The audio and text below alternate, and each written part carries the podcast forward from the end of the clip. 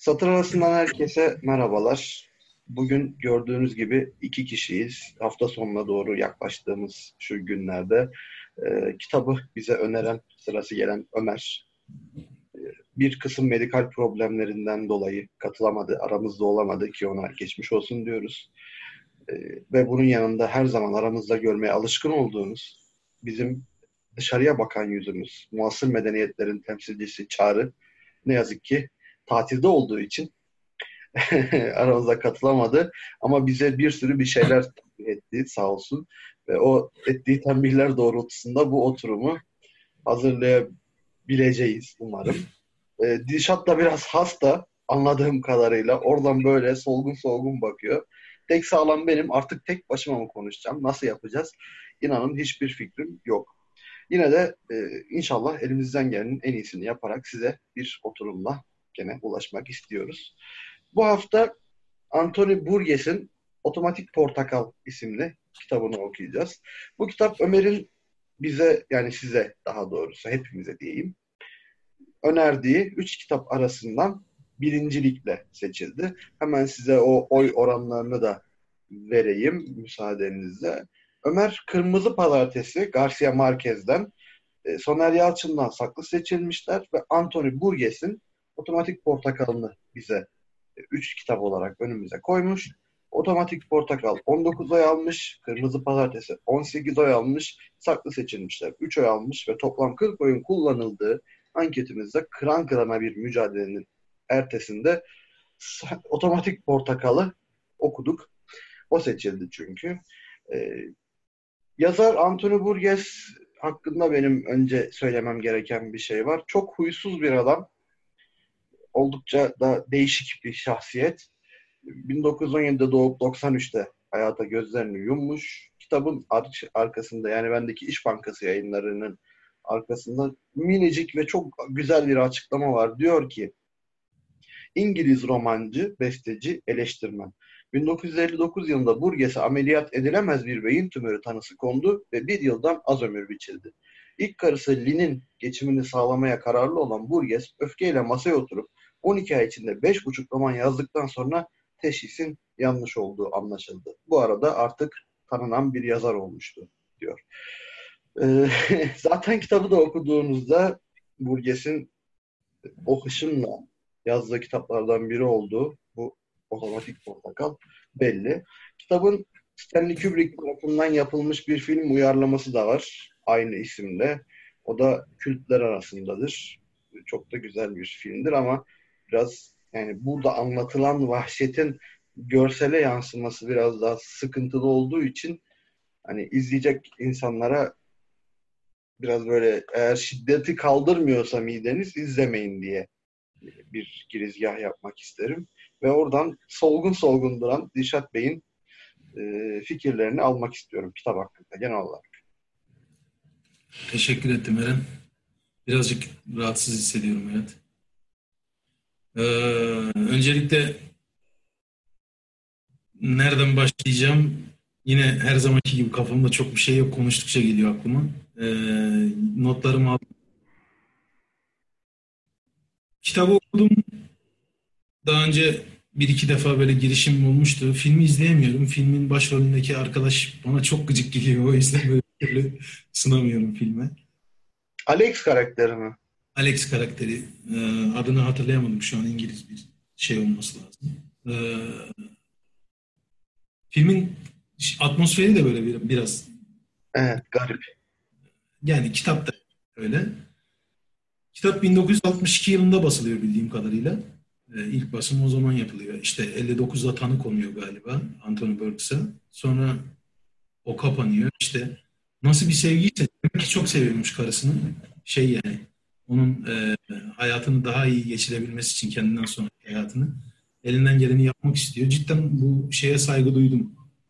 Hani böylesi bir kadın, güden adam, bu kadar kendi içerisinde naif, böyle sevdiğine bir şeyler bırakmak isteyen, en azından maddi anlamda da kendi öldükten sonra onu böyle kötü durumda görmek istemeyen bir adamın bu kadar böyle cinnetvari şeyler yazması garip geldi bana. Değişik geldi. Ama saygı da duydum, sevdim yani o durumu. Ee, Kitapta bilmiyorum şey aldın mı aynı tadı? Ben şey tadını aldım. William Golding de Burgess böyle e, çağdaş sayılırlar. Yani hemen hemen altı yıl altı yaş var aralarında. Biri bin dokuz yüz on bir, biri bin dokuz yüz on yedi doğumlu. Burgess daha ufak. Ama aynı yıl ölüyorlar. Sanırım doksan üçte ölüyor ikisi de işte. Biri seksen bir yaşında, biri yetmiş altı yaşında mı ölüyor? Böyle bir durum var. Golding'in daha önce okuduğumuz e, Sineklerin Tanrısı'ndaki çocukların masumiyeti durumuna e, yani Golding'in orada ciddi bir itirazı var ya, bunu şey yapmıştık. İnsanoğlunun yavrusu vahşi midir, masum mudur, nedir diye. Burgess de aynı şekilde davranmış. Bence orada bir etkilenme söz konusu gibi. Bilmiyorum tabii. Bu benim çıkarımım. Ee, hatta sayfa otuz altı ve otuz yedide bende de bu arada İş Bankası yayınları var. Evet. otuz altı, aynı aynı yayın evi. E, otuz altı ve otuz yedide çok hissettim yani. Çocukların masumiyetine vurgu yapıyor işte. Bu arada yine ortadan daldım mevzuya. Kafam karma karışık oldu. Biraz da hasta olduğum için. Dört karakterle başlıyor. Kitap bizim ana karakterimiz. Alex e, distopik sayılan bir zaman diliminde, çok belirtilmemiş zaman ama yani günümüzde geçiyor. Aynı zamanda e, şey çok böyle nasıl diyeyim kasvetli bir atmosfer tasvir ediliyor.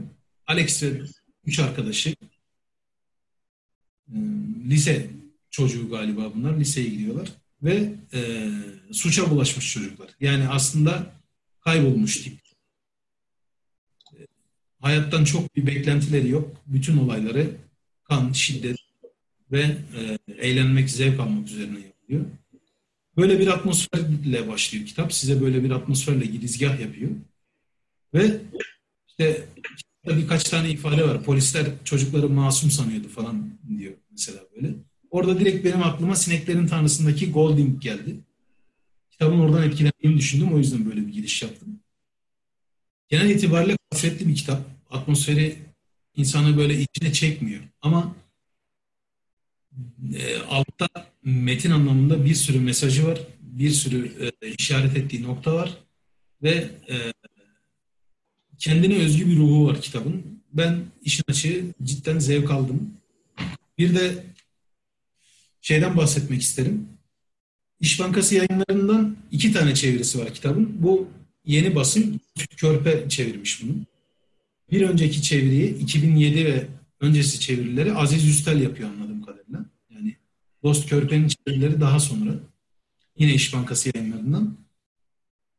Aziz Üstel mesela Dim diye bir karakter var kitapta. Dim yani budala, aptal anlamına da gelebilir. Evet, Dimit sözcüğünün ilk şeyi, hecesi. Yani, e, Aziz Üstel Aptalov olarak çevirmiş. Ne olarak? Aptalov. Aptalov. Enteresan. Niye Aptalov olarak çevirmiş? Ondan da bahsedeceğim sonra da.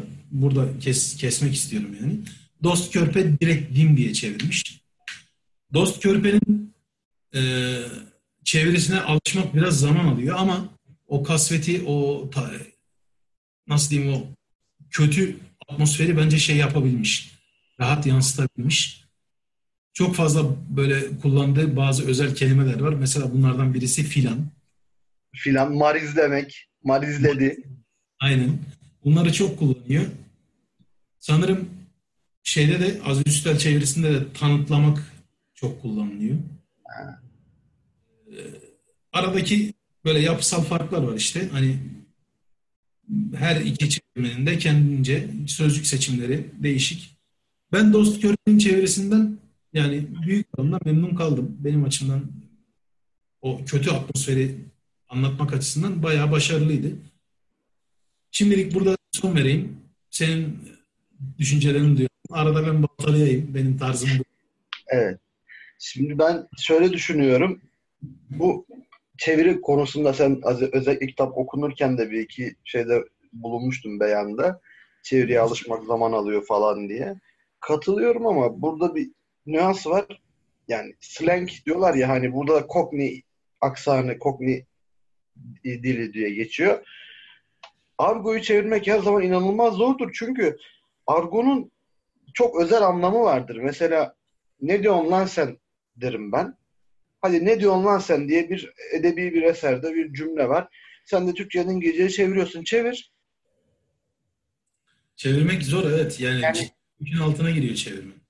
İşte o ulan sözcüğü bile ki Türkçe'de ya da Türk argosunda ulan en sık kullanılan şeydir belki de. Sözcüktür.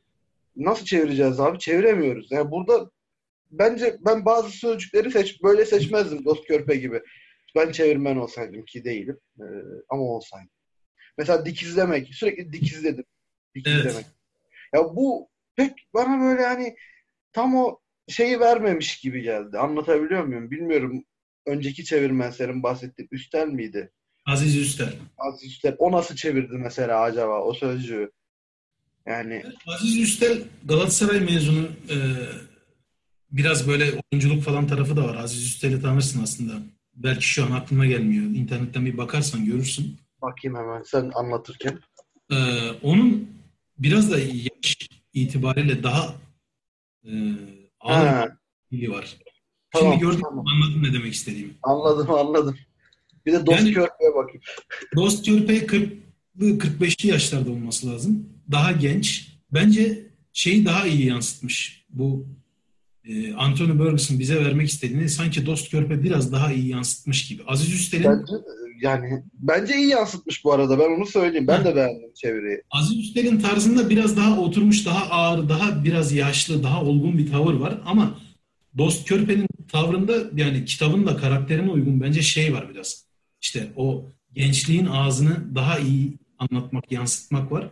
O yüzden ben sanki Dost Körpe'yi biraz daha fazla beğendim. Tabii ki biraz olgun kaçmış. Dili yetkin kullanabilirsin. O ayrı bir şey ama senin dediğin gibi yani argo çevirmek, argoyu çevirirken özel farklı sözcükler seçmek biraz daha farklı. Belki de yani kuşak farkından dolayı Dost Körpe daha rahat çevirebilmiştir veya ben ona daha rahat alıştım. Öyle diyeyim. Ben beğendim genel itibariyle. Kahve... Şey, şimdi birkaç cümleye bakıyorum da mesela diyor ki sahi mi dedim, sahi mi? Oysa ne kadar iyi bir herif filandı. Cidden şaşırdım. Gerçekten. Bu filan sözcüğünün kullanılması cidden. Hmm. Ah kapa çeneni dedim. Yoksa sana uluyup ciyaklaman için doğru düzgün bir dürüst bir sebep veririm. Dişlerini göçertirim, feleğini şaşırırsın. Bunu söyleyince kendimi iyi hissettim ey kardeşlerim. Sanki vücudumda taze kıpkırmızı kanlar akıyormuş gibi oldu. Ya dediğin doğru. Hani o yaşı çok güzel vermiş. İşte o umarsız tavır. Mesela gençliğin sürekli filan kullanmasındaki tavır yarım yamalak anlıyor. Alex karakteri bazı noktalarda bir sürü şeyi yarım yamalak anlıyor. Bazı noktalarda da mesela Burgess'ı ben orada şaşırdım biraz. Çocuk on beş yaşında ama öyle bir anlatım tarzı var ki sanarsınız yetmiş yaşında mevzuyu çözmüş, böyle dünyayı anlamış, anlamlandırmış vesaire. Böyle konuşuyor. Karakterin de böyle çelişkili bir tarafı var. Bazen çok olgun, bazen de böyle çok saçma, çok umarsız, çok yüzeysel bir herif. Dost Körpe bence o filan seçimiyle mesela bunu çok iyi vermiş. Sürekli filan diyerek çocuk belli bir seviyeden bakıyor. Yani yüzeyin hemen üstünden veya yüzeyin hemen altından bakıyor durumlara. Hiç derine inan, inemiyor çoğu yerde. Bazı yerlerde de çok çelişkili, çok olgun konuşmalar yapıyor ya da çok olgun çıkarımlar yapıyor. Yani o iç kışlayıcı tavır Dost Körpe tarafından bence iyi verilmiş. Aziz Üstel bence o kadar iyi verememiş gibi. Bu şeyler hani bazı sözcüklerden bahsediyor ya kendi de konuşurken. Mesela işte alçılar içinde böyle bir yerinde İşte şunu şunu demek istedim ama sadece er er er diye bir ses çıktı ağzımdan falan. Yani onlar benim çok hoşuma gitti mesela. Evet. Ühü ühü diye ağladım. Öhü öhü diye öksürdü falan. Evet. Ama mesela işte o kendi iç dünyasını anlatırken Alex ne kadar olgun diyorsun ya da ne kadar çok fazla şeye dikkat ediyor ya da derinlemesine dalıyor. Ama direkt olarak diğerleriyle olan interaktif iletişiminde de ne kadar yüzeysel, ne kadar affedersin boktan bir herif diye düşünüyorsun. Yani o çelişkili tavrı, böyle iç gıcıklayıcı tavrı bence Dost Körpe güzel vermiş. Anthony Burgess da nasıl yazmışsa yani cidden bence iyi bir şey, başarı ya. Onu aynı anda iki şeyi birden verebilmek. Yani edebiyatın gücü herhalde, öyle bir şey. Saygı duydum yani. Hem öyle hem de e, bir anda oturup yazmış olması bunda etken bence. Adam dolmuş dolmuş bir anda oturmuş abi. Cinnet hali, hafif cinnet hali yok mu ya? Yani? Abi canım, cinnet içinde yazmış. Kendi uygulamak, kendi mesela öleceğini öğrenince muhtemelen, yani hani demişler ya sen öleceksin diye. Bir şey, neden ben hissi vardır ya insanda. O böyle hasıl olmuş muhtemelen. Ve yazar oturmuş hepiniz ölün, Allah belanızı versin filan diyerekten muhtemelen o şiddet olaylarını anlatmış. Bu arada biz kitaptan hiç bahsetmedik. Dilinden falan bahsettik. Ben kitaptan ufak bir bahsedeyim. Kitap e, İngiltere'ye çetelerin hakim olduğu, çete derken ergen çetelerin hakim olduğu bir dönemi anlatıyor. Bu çeteler, mesela bizim kahramanımız e, Alex, kitap başladığında on beş yaşında. Arkadaşları da on altı on yedi yaşlarında. Muhtemelen grubun en küçüğü Alex ama lideri de Alex. Bunlar geceleri uyuşturuculu süt içiyorlar. Bu da çok enteresan bir konsept gibi geldi bana. Yani gidiyorlar şey, katkılı süt istiyorlar. Onlara uyuşturucu veriyor. Sonra işte bira içiyorlar, içki içiyorlar falan filan. Geceleri dışarı çıkıp insanları dövüyorlar. Bazen hırsızlık için, bazen sadece zevk için. Mesela diyor ki cebimizde çok para vardı ama gittik şiddet uygulamamız lazımdı kardeşlerim ve işte şiddet uyguladık. Gidiyorlar tecavüz ediyorlar evlere basıp insanlara. Bayağı öldürüyorlar birilerini falan filan. Hani ve o şiddeti anlatıyor. Güzel güzel anlatıyor böyle. İşte tekme attık, şöyle dövdük, kafası bilmem ne gibi yarılmıştı filan. Gözü kör oldu falan. Hani uzun uzun anlatılan bir şiddetin bu kadar dünya üzerinde tutması da bana enteresan geldi aslında. Okunması da enteresan geldi. İnsanlar acaba bunu mu arıyor? Hani sen kötülük, kötüleri çok seviyorsun ya, kötü karakterleri. Ben okurken şey diye düşündüm. Herhalde Dilşat bu kitabı çok sevdi diye düşündüm. Yani. Çünkü sebepsiz şiddet var içinde. Sevdim gerçekten. Ee, tabii farklı yönlerden sevdim. Önce ben yine bir olayına tekrar döneceğim. Şu Cockney'in üzerinde çok durmadık. Ee, şimdi ben biraz tembel bir adamım. Bu kitabın orijinal İngilizcesine nasıl ulaşırım falan dedim. Önce birkaç teşekkür edeyim buradan. Telegram'a yazdım. Arkadaşlar işte kitabın orijinali sizde var mı diye. Sağ olsun Murat var. Ee, Telegram'daki ismi e, Veganur olan Nuray Hanım var. Ee, Refika Hanım var. Bunlar işte sağ olsunlar hemen şeyleri gönderdiler bana. Ee, P D F, e-book hallerini falan gönderdiler. Kitabın biraz e, orijinal İngilizcesine de baktım. Şimdi Cockney dedik. Cockney'i biraz açalım. Ee, Cockney İngiliz argosu. Cockney Rhyme Slang diye de geçiyor. Veya işte direkt Cockney diye de geçiyor.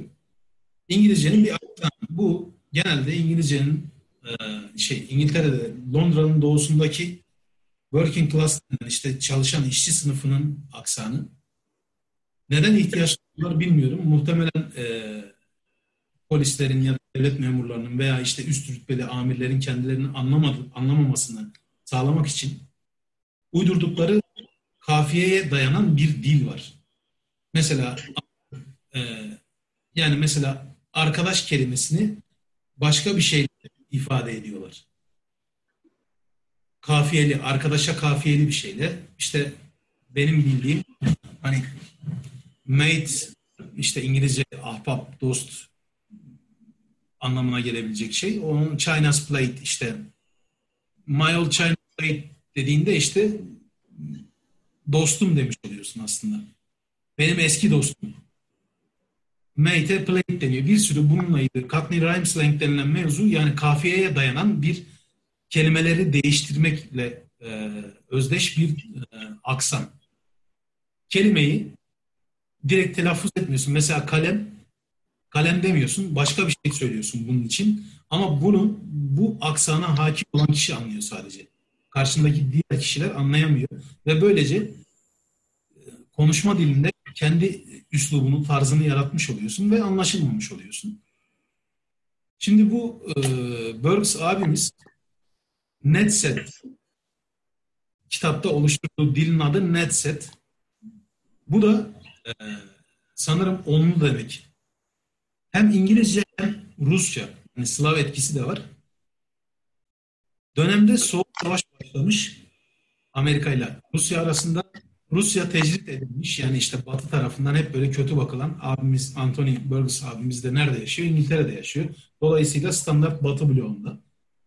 Lakin yüzünü şeye çevirmiş.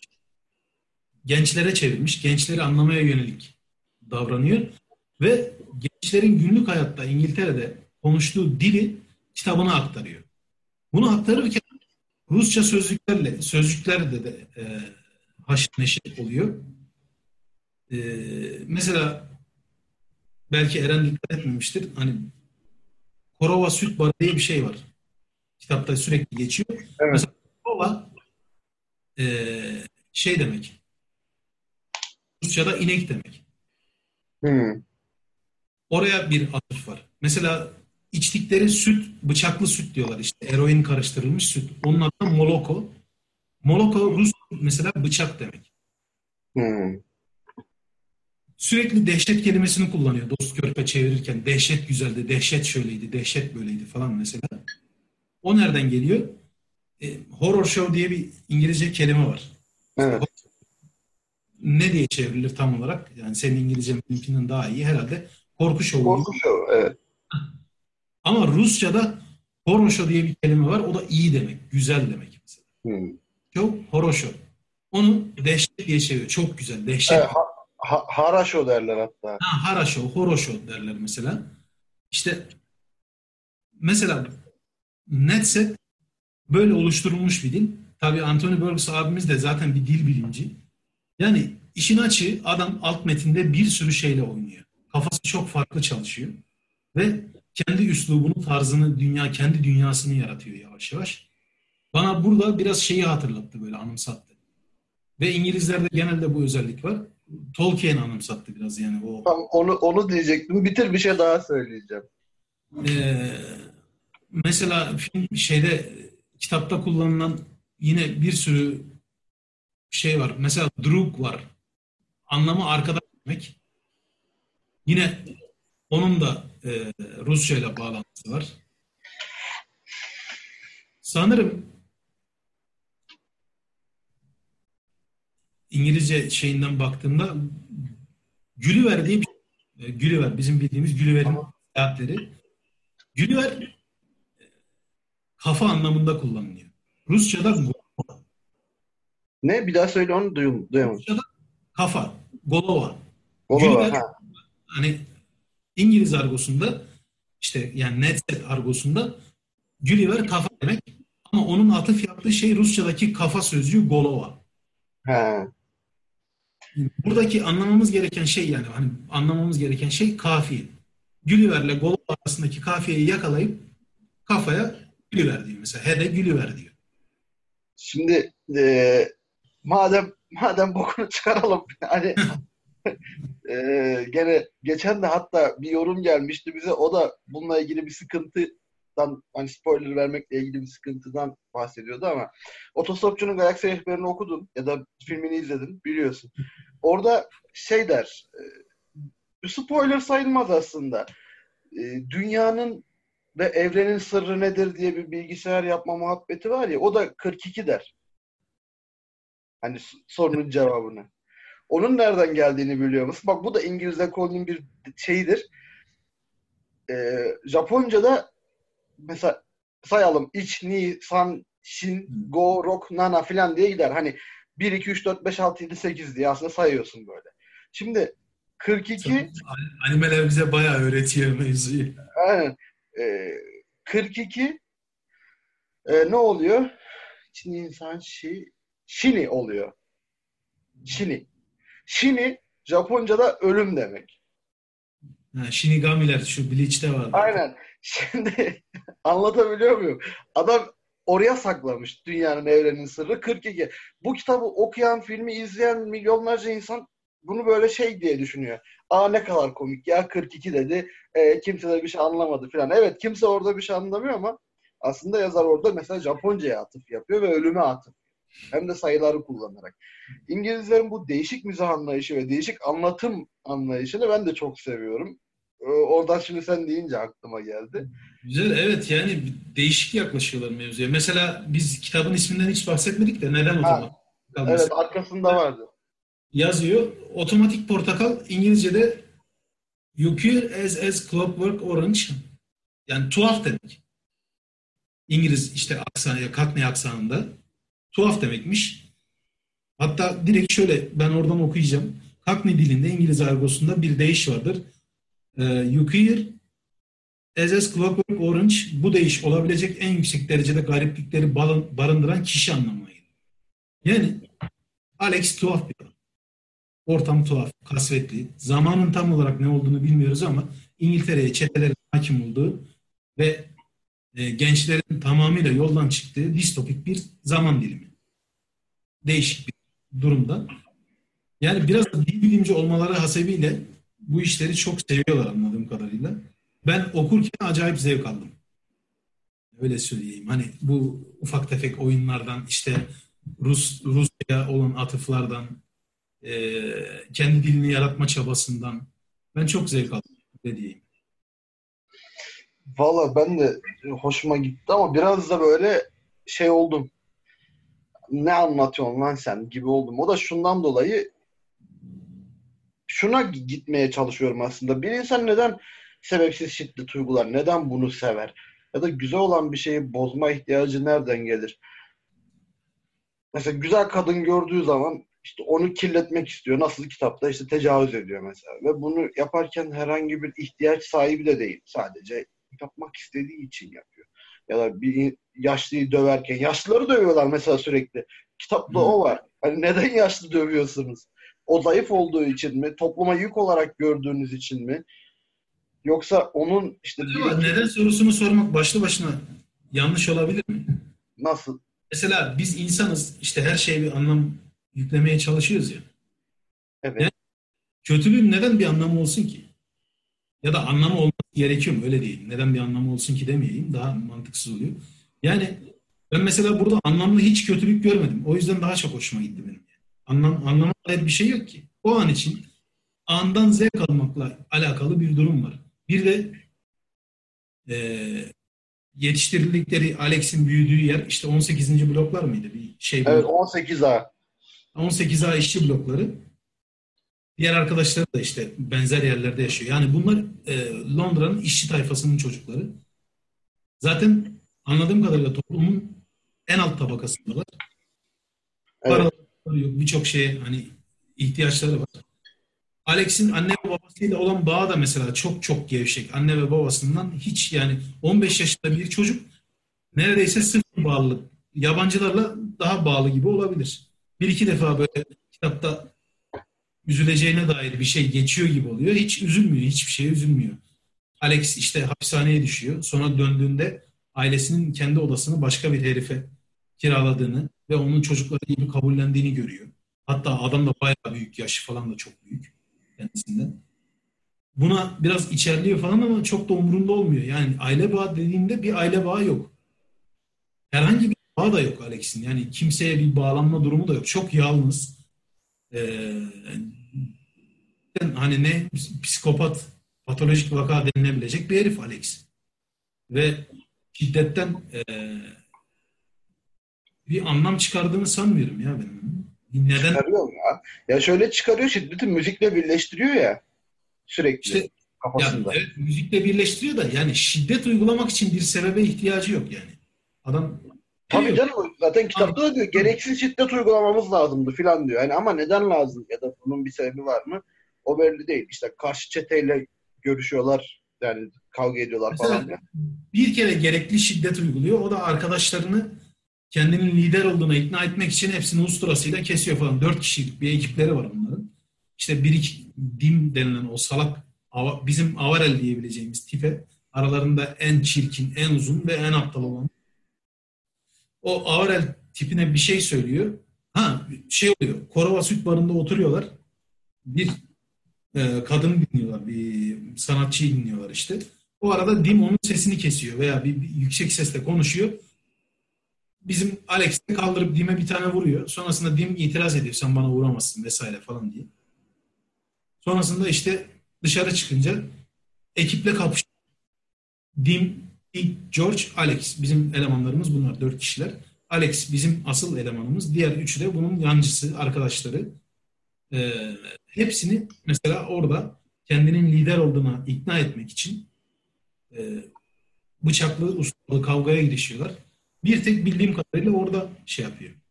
Sürekli şiddet uyguluyor. Yani bir, bir amaçla şiddet uyguluyor. Evet. Doğru. Onun haricinde bir de şey var. Kadına uyguladığı şiddet de şu yaşlı kadına, kedileri olan kadına. İşte evini soymak için bir şiddet uyguluyor. Yani ona ama da mesela ona, onda paraya ihtiyaçları yok. Onu sırf zevk için yapıyorlar aslında. Çünkü kadının evine gitmeden önce Korova süt barında oturan birkaç tane yaşlı kadına ceplerindeki tüm parayla bir şeyler ısmarlıyorlar falan. Hani ya böyle tabii. Paramız bitsin de gidelim güya kendimize bir zorundalık çıkaralım. Hani gidelim yeniden para bulalım falan e, moduna giriyor. Aslında eğlenmek istiyorlar. Zevk almak istiyorlar. Sırf zevk uğruna gidip kadının evini basıyorlar. İşte gasp ediyor. Öldürüyorlar kadını falan. Çok değişik kafa. Yani tuhaf hakikaten ismi ismiyle müsemma yani. Ben şeyim ya zaten kitapta hiç mantık aramamak lazım. Mantık aramaya başladığınız zaman konular birbirine karışıyor. Çünkü yakalanıyor. İşte polisler bunu sorguya çekiyor falan. Bu polislere diyor ki ben diyor tamam ben hepsini yaptım. Yaptığı her şeyi anlatıyor. Suç ortaklarını da söylüyor. İşte Pete, George ve Dimi. Ama diğerlerine hiçbir şey olmuyor. Yani polis onları tutmuyor. Yani neden diye ben kitabı okurken bunu bekledim. İşte onlar da gelir Staja diye bir hapishane var. Staja'ya getirirler. Onlar da onlarla karşılaşır falan diye düşündüm. Hayır, bilakis işte Dim polis oluyor hatta sonra. İşte Pete kendi kendine bir aile kuruyor. Normal o seviye atlama muhabbetini çok güzel anlatmış kitabın sonlarına doğru. İşte Pete bundan iki yaş falan büyük, yirmi yaşında. Bu da o sıralar on sekiz yaşında. Pete'in yanında bir kadın görüyor. Pete normalleşmiş. Böyle sıradan bir aile babası gibi olmuş filan. Kadını çok beğeniyor. Pete'in o hallerine öykünüyor. İşte diyor, çocuk yapmam lazım. Ve çocuğum, yaptığım çocuk da benim sözümden çıkacak. Nasıl benim babam bana söz geçiremediyse bu çocuğu da ben söz geçiremeyeceğim. Dünyada böyle boktan bir yer filan diye hatta bağlıyor konuyu. O zaman diyor ben gideyim, yarın kalkayım da bir şey yapayım. Bir kadın bulayım. İlk sorunum bu. Çocuğu içine koyacak bir kadın bulayım filan gibisinden. O seviye atlama muhabbeti benim hoşuma gitti en sonunda. Ee, Güzel, evet. Hatta hiçbir şeyin değiştiremediği içindeki bu şiddet uygulama merakını bir aile kurma fikri değiştiriyor sadece. Yani bu fikirle beraber o şeyler artık yumuşuyor. Hatta İşte sonradan kendine yeni bir çete buluyor. Ama artık şiddete bizzat karışmıyor. Sadece emir veriyor. Diyor ki mesela gidin şunu dövün. O uzaktan izliyor böyle. Tek başına takılıyor. Onlar döverken bakıyor. Hatta en son gece ben iyi hissetmiyorum deyip ayrılıyor. Sonra işte Pete'i görüyor falan filan. Yani insan diğerleriyle etkileşime girdikçe mi ya da biyolojik saati çalışmaya başladıkça mı vahşi hislerinden arınıp biraz daha böyle gerçekçileşiyor acaba? Yani biz de mi böyle diyelim ki evlenince Çağrı gibi nur yüzlü olacağız? Yani bunu merak yani ettim. Bak şu an onu hatırladım. Şey diyor ya bende sorun ne? Ben niye artık eskisi gibi şiddetten falan zevk alıyorum falan diyor. Onu bir sorguluyor orada, bir düşüyor. Kitapla ilgili aslında biraz ortadan sağdan soldan da aldık. Aslında Çağrı'nın moderasyonuna ihtiyacımız var bu arada. O da belli oldu. Çünkü bizim kafamız biraz şey çalışıyor. Böyle. İkimiz de Leyla'yız. Yani. Evet, biraz daha savaşız. Çağrı aramızda en böyle düzgün olan mevzuyu daha e, şey yapan, nasıl diyeyim, belirli bir çerçeve içerisinde tutan adam. Evet. Kendisini arıyoruz. Gel artık dön yani.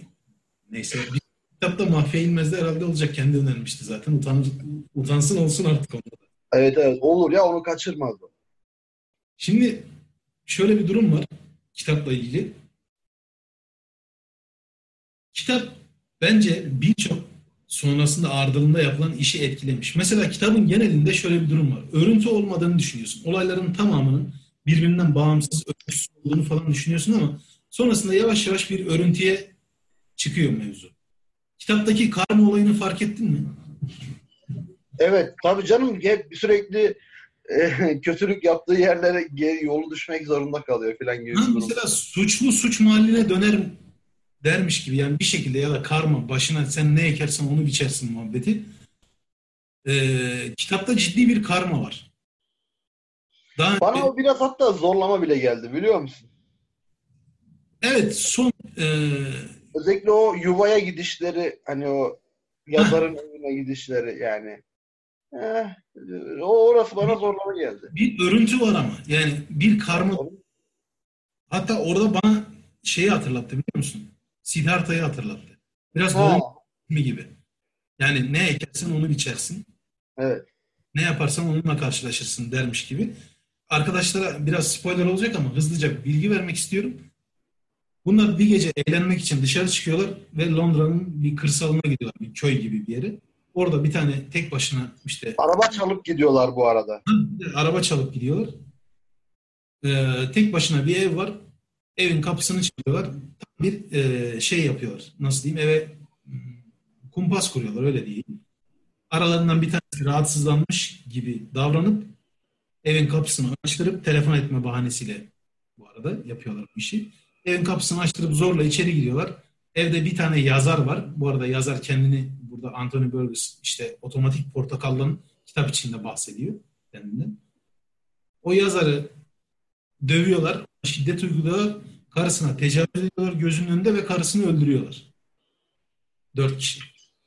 Ve sonrasında bizim e, Alex denilen kahramanımız işte hapse düştükten sonra grubu dağılıyor. Dim o aptal herif işte polis oluyor. Mesela George ölüyor. Aynen, George ölüyor. Pete normalleşiyor.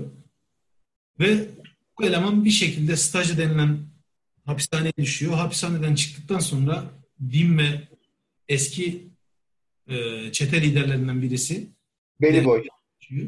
Ha? Belly Boy. Ha, benim Big Boy mu? Benim Benny Boy'du galiba. Benny Boy ha. Yani ikisi de şey olmuşlar, polis olmuşlar. Ee, orada da güzel bir ironi var bu arada. Şey yani iyi iyi kötüden iyiye geçmek için sadece bir üniforma yetiyor mesela, ya da bir kağıt parçası, imza atıyorsun ve polis oluyorsun. Daha dünün azılı suçlusu o gün şey oluyor. Ee, Kanun koru, koruyucu oluyor. Yani çok garip bir durum var. Aslında orada ciddi bir siyasi eleştiri de var aslında. Yani. Evet. Sonra bunu bir kırsala götürüp dövüyorlar. Ağzını burnunu dağıtıyorlar. Bu da öl, yani kanlar içerisinde bir tane eve sığınıyor. O sığındığı ev, o girip karısına tecavüz ettikleri, kendini de öldüresiye dövdükleri adamın evi. İşte adam sonrasında bunu çakozluyor. Ha, bu arada biz yine bahsetmedik. Yavaş yavaş gelelim. Bence staja o sen gir, şu yapılan deneyi falan biraz anlat. Ondan sonrasında ben fikirlerimi söyleyeyim. Daha iyi olur. Çok konuştum çünkü. Az önce o anlattığın yerde işte insanlar şey diye düşünebilirler. Ya bir de bu adama önce gitmişler, tecavüz etmişler karısına, nasıl hatırlamıyor falan. Hepsinin maskesi var o gittikleri akşam. Aynen. Onu yani, söylemiyorum. Onu da zaten kendisi de diyor. Önceden maskemiz olduğu için tanıyamadı beni falan diye. Neyse. Şimdi bu arkadaş... Maskelerin üstünde de Sineklerin Tanrısı'na bir atıf var gibi. Ben orada onu da düşündüm. Sineklerin Tanrısı'nda evet, evet. Böyle bir şey yapıyorsun. Bana çok e, etkilenmiş gibi geldi ya oradan. Ya Sinek... şimdi İng- İngiliz edebiyatı, İngiliz mizahı ve hatta İngiliz televizyonu çok şey ilerliyor. Birbirinden esinlenerek ilerliyor zaten. Bunu çoğu eserde de görebilirsin. O mesela şey, Lewis'in e, Narnia günlükleriyle İşte Yüzüklerin Efendisi'nin benzerliklerinden tut da aynı şekilde şimdi aynı dönemde yazılmış olan şeyleri. İngilizlerde bu var. Çünkü kümülatif ilerlemek ya da topluluğun gücünü bizden daha iyi algılıyor İngilizler. Bu tabii bin iki yüz on beşten bu yana gelen bir e, toplum algısı onlarda, öyle söyleyeyim. Bir bilinç yani. Ortak bir bilinçleri var. Bize nazaran. Yani o yüzden de zaten dünyadaki en güçlü devletlerden biri olmuşlar. Belki bin yıldır. Neyse. Diyeceğim şey şu. Staja diye bir hapishaneye düşüyor. Düşmesinin sebebi de işte o yaşlı kadını öldürüyor. Yanlışlıkla. Polisler bunu enseyiyorlar. Güzelce bir e, marizliyorlar. Dövüyorlar yani. Ondan sonra bu işte e, duruşması oluyor. Davası vesaire. Onları zaten çok hızlı geçiyor. Hatta anlatmıyor bile. Hakimin ne dediği vesaire, onlar hiç önemli değil. Bu hapishanede normal günlerine devam ediyor ama bir yandan da on dört yıl alıyor yanılmıyorsam. Şey düşünüyor böyle. işte erken çıkabilsem de böyle işte yeni bir çete kursam, şöyle olsa çete, böyle olsa, önce tek tabanca başlarım filan, kanıt bırakmadan, şartlı tahliyeyi bozmadan şiddet uygulamaya devam etsem diye bunun hayaliyle yaşıyor. Ama şeyin papazıyla kanka oluyor hapishanenin ve adama böyle, müzik de bunun çok büyük bir merakı, onu da atladık aslında. Sürekli Beethoven, Bach dinleyerek. O da çok garip değil mi ya? on beş yaşında çocuk sürekli klasik eserler dinliyor. Bir de klasik eserler dinlemeyen, pop şarkıları dinleyen aşağılıyor e, onları. Gençleri aşağılıyor falan yani. Çocuk mu, adam mı, ne bileyim hani yetişkin mi belli değil. Çok İlmidirici midir belli değil. Doğru söylüyorsun yani. Ama o işte onu diyeceğim. Sanatı da şiddetle bağdaştırıyor zaten şey Burgess. Yani neden böyle bir şey yapmış onu hiç anlayamadım da. İşte yazarın ha? olabildiğince tuhaf diyorum. Ya işte o şeyde de o yuva evi bastıklarında da adam niye yazar mesela? Neden yazarın kitapları parçalanıyor? Bak o yaşlı adamı dövüyorlar. Onu da kristalografi kitaplarını alıyorlar. Yırtıp başından aşağı atıyorlar. Adamı çırılçıplak. Hatta çırılçıplak değil. Sadece kilodunu bırakıyorlar. Sonra adam beni çırılçıplak bırakmışlar diye de kızıyor. Niye yalan söylüyorsun? Çırılçıplak bırakmamıştık yani diye. Değişik bir gerçeklik ve yalan algısı var karakterin. Yani ve sürekli bir sanatla ilgili bir bir dayak, bir pislik, bir kötülük oluyor. E, sinema, müzik ve edebiyat kullanılaraktan kitap boyunca bir şiddet gösteriliyor. Belki de Stanley Kubrick'in bu kitabı uyarlayıp film yapmak istemesinden büyük sebebi de budur. Yani sanatı yani şiddet için kullanmayı Kubrick de sever. Ya sadece şiddet değil, anlatmak için kullanmayı diyeyim. Neyse. Bu arada Alex'in muhtemelen en anlamlı bulduğu şey herhalde müzik olabilir. Klasik. Evet evet, müziği çok aşırı seviyor. En anlamlı bulduğu şey hayatta o herhalde. Diğer türlü hayat onun için çok yüzeysel ama mevzu müziğe geldiğinde Alex dediğimiz adam bayağı derinliği olan başka bir adam oluyor. Tabii eleştirmen gibi böyle anlatıyor. İşte yaylılar girmişti, şunlar çıktı, trombonlar filan. Değişik. Neyse. Ve nasılı odasında bir gün koğuşuna yeni bir adam getiriyorlar. Adam olay çıkarıyor filan. Bunlar koğuşçu adamı döverek öldürüyorlar. Adam da hak ediyor aslında dayak yemeyi de. Yani kimin ölüp ölmeyeceğini hak ettiğini bilmek e, bizim bize düşmediği için. Ama dayağı hak ediyor. Mer- merhaba. Dayağı hak ediyor, onu söyleyeyim. Adlı rolünü oynama konusunda merhaba dedim. Ha, evet. Bizim bir olayımız var ya, insan dayağı hak ediyor, ölümü hak ediyor falan diye. Hepimiz ya ölümü bilemem ama dayağı hak ediyor. Yani neyse. Bu adamı döverken öldürüyorlar yanlışlıkla. Sonra o sıralar deneysel bir tedavi metodu ortaya çıkıyor. Zaten kitabın kırılma noktası da bu. Ee, bunu alıyorlar. Bu deneysel, hatta İçişleri Bakanı geliyor adamı görmeye, Alex'i görmeye. Bunu bir deneysel metotla tedavi ediyorlar. Metotla şu: bileğine, bileğine diyorum işte e, vücuduna bir Ludovico tekniğiymiş bunun adı. Ludovico sıvısı diye bir sıvı zerk ediyorlar. Akabinde bunu uyuşunca alıyorlar, götürüyorlar, bir koltuğa bağlıyorlar. Sonra buna mütemadiyen saatler boyunca şiddet görüntüleri izletiyorlar ama gerçek şiddet görüntüleri izletiyorlar. Gerçekten tecavüze uğrayan bir kız, gerçekten başı kesilen, işte kolu kesilen veya ateş edilen insanlar, kanın lense sıçraması, sürekli ondan bahsediyor. Kan lense sıçradı ve bunu bağladıkları koltuğa kapatmasına evet. izin vermiyorlar böyle bir. Evet. Gözleri penslerle açılmış ve kafası da sabit olduğu için sadece önündeki perdeye bakabiliyor. Gözlerini kapatamıyorlar, kapatamıyor. Onu izlemek zorunda bırakılıyor. İki hafta boyunca. Ve ondan sonraki günler, hatta bunu yaparken bir yandan da klasik müzik çalıyorlar. Bu böyle çıldırıyor. Klasik müziğimi kirletiyorsunuz diye. Bak, bak orada başka bir şey var. Senin dediğinin tam zıttı olmuş oluyor. Mesela Alex o müziğin e, nasıl diyeyim kutsallığını şiddetin bozduğuna inanıyor mesela. Şiddetin müziği kirlettiğine inanıyor. Değişik. Ama, ke- ama kendi de dinlerken daha öncesinde insanlara şiddet uyguladığını hayal ediyordu hapse düşmeden e, önce. Kendi yaptığını acaba şiddet olarak görmüyorum işte. Orada senin dediğin mevzu yani çelişkili bir adam. Başkasının... Ama yok, ama açık açık söylüyor, biraz şiddet şiddet rüyaları gördüm, çok hoşuma gitti falan. Hayır hayır, anlatamadım. Burada söylemeye çalıştığım şey şu. Kendi şiddet uygularken ya da şiddet uygulama ihtiyacı hissederken herhangi bir beis görmüyor. Müziğin kutsallığını bozduğunu düşünmüyor. Evet. Ama başkasının uyguladığı şiddeti o müzikle birleştirmek istemiyor. O zaman çıldırıyor. Müziğin kirlendiğini düşünüyor mesela. Doğru. Kutsallığın kirlendiğini düşünüyor. Öyle çelişkili manyak bir herif yani. Bir türlü şey yok. Yani kerteriz noktası mı, baz noktası mı dersin? Adamın herhangi bir omurgası, baz noktası yok yani. Herif her şeye eğip düşebiliyor kendine göre. Her şeyde kendine cevaz verebiliyor mesela. İşte buradan aslında ben şeye geçeceğim. Bundan sonra mevzu şuna dönüyor.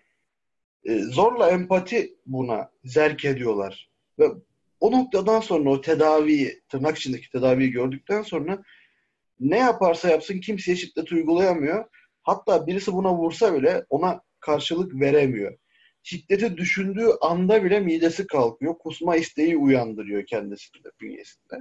Ve böyle artık hatta sonra bir demo yapıyorlar, gösterim yapıyorlar. Bu hapisten çıkmasına izin vermeden önce büyük başlar, siyasetçiler falan toplanıyor. Bunu da böyle bir sahnenin ortasına koyuyorlar. Karşısına da bir adam geliyor. Adam pis bir adam. Buna laf atıyor, vuruyor vesaire. Bu hiçbir şey yapamıyor. Sadece adama iyilik yapmak geliyor aklına. Hatta en son adamın botlarını yalıyor filan. Çamurlu botları yaladım dostlar, kardeşlerim gerçekten bunu yaptım falan diye hani anlatıyor kendisi. Zaten anlatıcı da birinci tekil şahıstan gidiyor kitap boyunca. Bu arada o, o sahne ne kadar tiyatral değil mi? Evet evet. Sonra işte şey daha tiyatral ama. Kız geliyor ya, çok güzel bir kız. Ha evet. Diz çöktüm şövalyeniz olayım dedim falan diye. Ben bunu şuna bağladım okurken. Bu arada kızı gördüğünde Eren söylüyor. Bir dakika araya gireceğim. Kızı gördüğünde istediği tek şey kıza tecavüz etmek. Yani evet evet. Hayvan açığa çıkıyor. Aklına gelen tecavüz etmek ama ondan sonra direkt midesi kalkıyor o fikirle. Ve kıza serenat yapıyor falan böyle. Yani o üreme içgüdüsü mü denir artık veya ne bileyim tamamen şiddet içgüdüsüyle yaklaşmaya çalışıyor ama o uygulanan teknik yüzünden, vücuduna zerk olmuş malzemeler yüzünden bir türlü yapamıyor. Şey olarak böyle teatral bir şekilde serenata falan başlıyor. Çok garip ya. Ben şunu düşündüm. Kitabı, o bölümü okuduktan sonra özellikle. Şimdi benim düşünceme göre toplumda iki çeşit insan vardır. İdare edenler ve idare edilenler. Hatta bunu geçen Dilşat'la da konuştum. Eğer idare eden kişi olursanız hayatınız boyunca idare etmek konumunda kalırsınız. Toplumun kuralları sizi çok aşırı bağlar ve empati duygunuz yüksektir. Bu empati duygusu da sizi belli bir raddeden sonra hasta eder. Çünkü kendinizi gerçekleştiremezsiniz ve sürekli birilerinin bir arızasını ya da bir işte huyunu idare etmek zorunda kalırsınız. Düşünelim hemen arkadaşlarla bir e, grupla bir şeye gittik. Mesela diyelim ki mekana gittik, oturuyoruz. Bir tane diyelim ki bir adam var, sürekli arıza çıkarıyor mekanlarda. İşte içiyor, sarhoş oluyor ya da hesaba itiraz ediyor, kavga ediyor filan. Bu bu kişi biraz deli gibi görünür. Hani deliye de bulaşılmak istenmez ya. Bu idare edilir. Ya abi tamam. Hatta bizim oralarda bir laf vardır. He tamam sensin derler. Tamam sensin. Bu adamı sürekli idare ettiniz ettiniz. Siz bu adamı idare ettikçe belli bir yerden sonra bu adam şu, ve toplulukta şu algı oluşur. Evet bizim görevimiz bu adamı idare etmek topluluk olarak. Kavgacı bir tip vardır. Diyelim ki idare edilir. İşte X yemeği yemeyen bir tip vardır. X mekana gitmek istemeyen bir tip vardır. İdare edilir, edilir, edilir. Saçma sapan konuşan bir tip vardır. İdare edilir. En sonunda grubun içinde bir tane adam kalır. Her şeyi idare eden. Bu iş hayatında da geçerli. Evlilikte de geçerli. Efendim, arkadaş grupları içinde de geçerli. Ben bunu okurken aklıma bu konu geldi. İdare etmek. Yani bu Alex karakteri aslında toplumun pisliğiyken, yani her şeyi yapabiliyorken bir anda tüm empatiyi, tüm insanlığın empatisini bunun içine yapay olarak yüklediler ve her şeyi idare etmek zorunda kaldı. Ve bu midesini bulandırmaya başladı. Çünkü çok yoğun olarak ve bir anda geldi. Fakat biz buna alışkınız. İşte hepimiz bir şeyleri idare ediyoruz. Annemizi, babamızı vesaire, şunu bunu. Fakat gün gelir de o hani Japon filmlerinde, Kurosawa'nın filmlerinde özellikle vardır. Bunu da geçen konuştuk. Samuraylar birbirlerine bakarlar. İki tane kritik hareket vardır. Birincisi elini kılıcın kınına koymak. İkincisi de o kılıcı şu kadar kından çıkarıp onu böyle göstermek, kılıcı göstermek. Bir gün kılıcı gösterirseniz belki siz de idare edilenler kısmına geçmeyi başarabilirsiniz. Bilemiyorum. Ee, o zaten... Derin bak e, güzel bir tespit. Yani Alex bir anda idare edilen sınıfından idare eden sınıfına geçiyor ve çok yoğun yaşadığı için kaldıramıyor. Hiç empatiyi hiç yapmamış o zamana kadar. Evet, yok, sıfır. Yapay olarak enjekte ediliyor empati. Tabii alışmayan bünyede durmuyor yani. Çok ciddi rahatsız oluyor. Bu bir sürü şey düşündürdü. Yani kitap öyle basit, ince bir kitapmış gibi görünüyor ama cidden alt metninde çok fazla şeye değiniyor. Mesela Eren epey uzun uzun bahsetti. Stajda Alex'in başına gelen bunlar bireysel olaylar. Bir de Alex'in başına gelen bireysel olayların siyaseten daha büyük etkiler yaratan durumları var. Mesela şöyle şeyler oluyor. Alex staja denilen hapishaneye düşüyor. Alex orada mesela politikayı öğreniyor. Politika şu. Zaten bu adam şeyden hoşlanıyor, müzikten hoşlanıyor. Staja da bunu birkaç defa iyi tartaklayıp dövüyorlar. Önce grup içerisinde, önceden hep liderdi ama altı kişilik bir yere düşüyor. Önce grup içerisinde lider olmamayı öğreniyor. Lider ol, yani lider değilken nasıl davranması gerektiğini, atıyorum kendini nasıl koruması gerektiğini öğreniyor. Dayak yiyor vesaire. Part ikiye geçiyor ondan sonra. Kiliseye devam ettiği zaman, dindarmış gibi göründüğü zaman bazı kazanımların daha kolay geldiğinin farkına varıyor. İnsanların kendini daha çabuk tolere ettiğinin, kendine daha hızlı yer edindiğinin farkına varıyor. Mesela kilise papazına yanaşıyor. Dindarmış gibi görünüyor ve adamla sürekli içten içe dalga geçiyor. Yani adam, bu Alex çok yüzeysel bir çocuk. Şeyi keşfediyor, çok basit. Yani insanlığın ateşi keşfetmesi gibi. Dindarlığın kendi için bir refah sağladığını keşfediyor. Papaza yanaşıyor. Kilisedeki korumalar ve ortadan mı sorumlu oluyor? İşte öyle bir durum var. Ha, kayıttan çalıyor, plaktan kayıt çalıyor. Bu arada Alex plak manyağı, müzik manyağı dediğimiz gibi sürekli plaklar alıyor, dinliyor falan böyle. Orada bu yeteneği onun işine yarıyor. Kilisede e, ilahileri falan çalan plağın başına bunu oturtuyorlar. Sonrasında e, İçişleri Bakanı staja denilen o kötü şeylerin hapishanesine geliyor. E, orada bir çıkıntılık yaptığı için sanırım bir şekilde Alex'i seçiyor. Bu olsun falan diye. Yani üzerinde deney uygulanacak kişi bu olsun diye. O, o, o sahneyi tam hatırlayamadım ama. O şey e, şeyden dolayı işte. Adam öldürüyorlar ya. Yeni gelen bir adam var. Ha, onlar bütün arkadaşları bu öldürttü bize. Evet, bu öldürdü. Ya, ya şey diyorlar, hepimiz vurduk ama o çok vurdu. O yüzden öldü filan. Sonra Alex orada bir çıkıntılık yapıyor. Adamın biriyle, hiç tanımadığı bir adamla biraz sert bir tavırla konuşuyor. Adam da bu olsun diyor. Tabii adam İçişleri Bakanıymış. Deneysel işte o mevzuyu deneyecekler.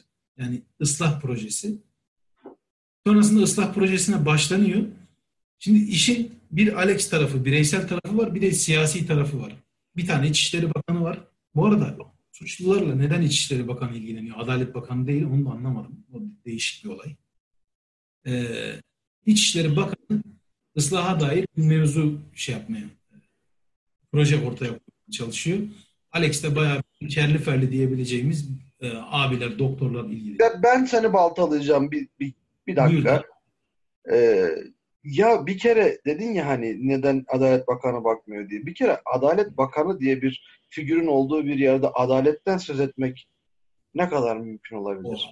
O, o mevzuyu nerelere götürelim ya. Olur, ben açarım, sıkıntı değil benim için. Ya yok, hani ben sadece böyle İzleyen, dinleyen arkadaşlara zihin egzersizi olsun diye bir sormak istedim. Bunu ben hep düşünürüm çünkü. Yani adaletin bakanı olmaz ki. Çünkü adalet ekonomi gibi ya da maliye gibi bir yöne götürmek istediğin bir politika değildir ki. Ya da eğitim gibi. Adalet bir, bir gerçekliktir yani. Bir gerçekliğin başına bir adamı koyamazsın. Anlatabiliyor muyum? Öyle bir sıkıntı var. Değil işte. Bence gerçeklik değil. Adalet falan yok yani. Sadece yapay olarak biz onu oluşturmaya çalışıyoruz. Ama bir gerçeklik olarak bir hukuk diye konsept var. O konseptin üzerine insanlar yaşıyor yani. Işte. Yani hukuku kim ne kadar kabul ederse o kadar var. Dolayısıyla dünya adil bir yer falan değil. Biz değil, onu değil bir miş gibi gösteriyoruz veya adilmişçesine davranmaya çalışıyoruz. Dünya adilmiş gibi değil. E, hukuk da işte boyumdan büyük laflar etmek istemiyorum ama sanki sadece sana bana var gibi. Yani biz mesela içimiz hukuk içi insanlarız biz. Hukuk bizi kapsıyor ama hukukun kapsamadığı insanlar da var. Ve hukuku uygulayanlar ya da hukukla uğraşanlar şöyle diyorlar işte. Hukuk aslında zaten güçlü olan, hukukun kapsamadığı adamların hukuku kap, hukukun kapsadığı o güçsüz olan insanları insanlardan korumak için var. Böyle söyleniyor. O zaman bir dakika şey e, bir dizi izliyor, izliyorum şu sıralar da çok hoşuma gitti. sense eight diye Wachowski'lerin dizisi.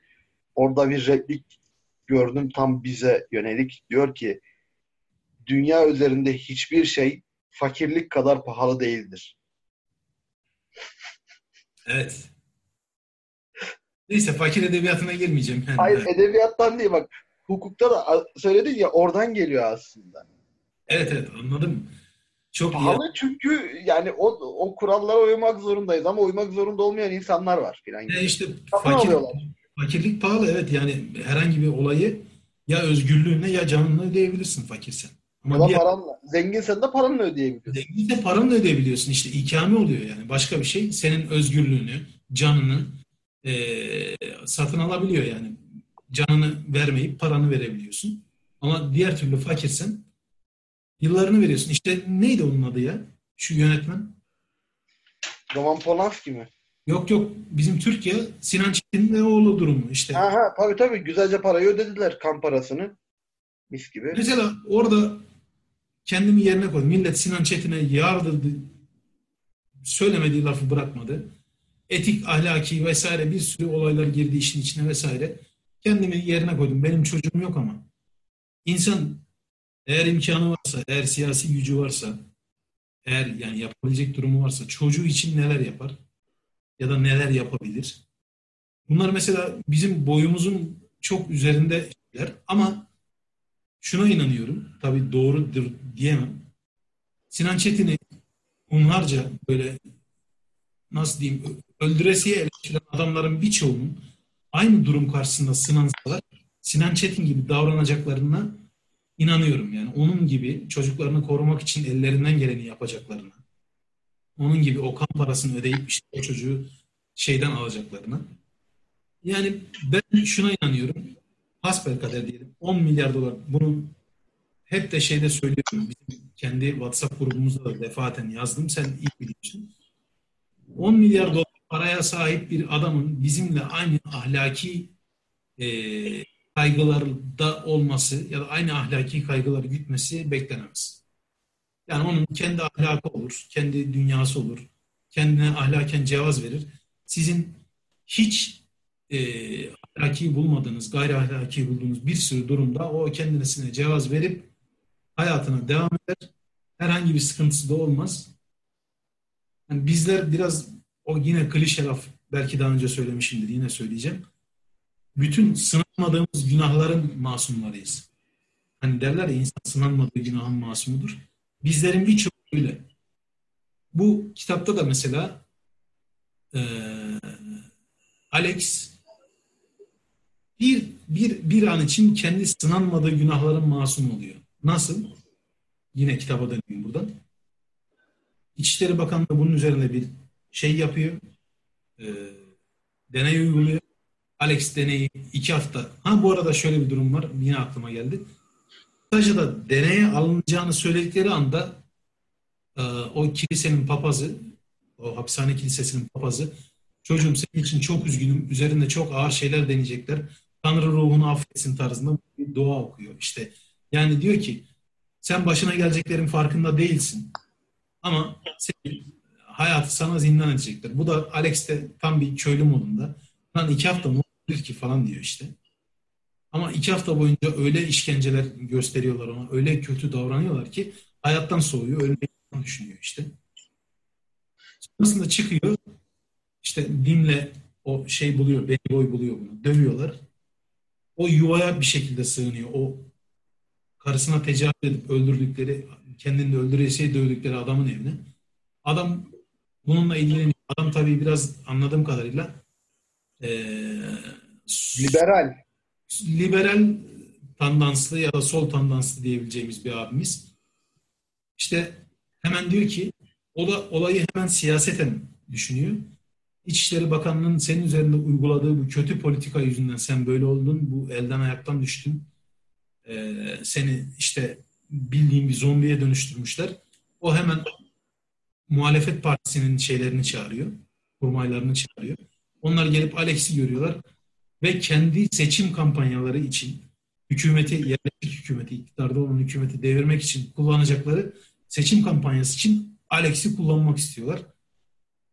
Bu arada evinde kaldığı abi Alex'in daha önce gelip kendi karısına tecavüz edenlerden birisi olduğunu sesinden dolayı falan çakozluyor. Çakozlamak bu arada çok kullanılıyor.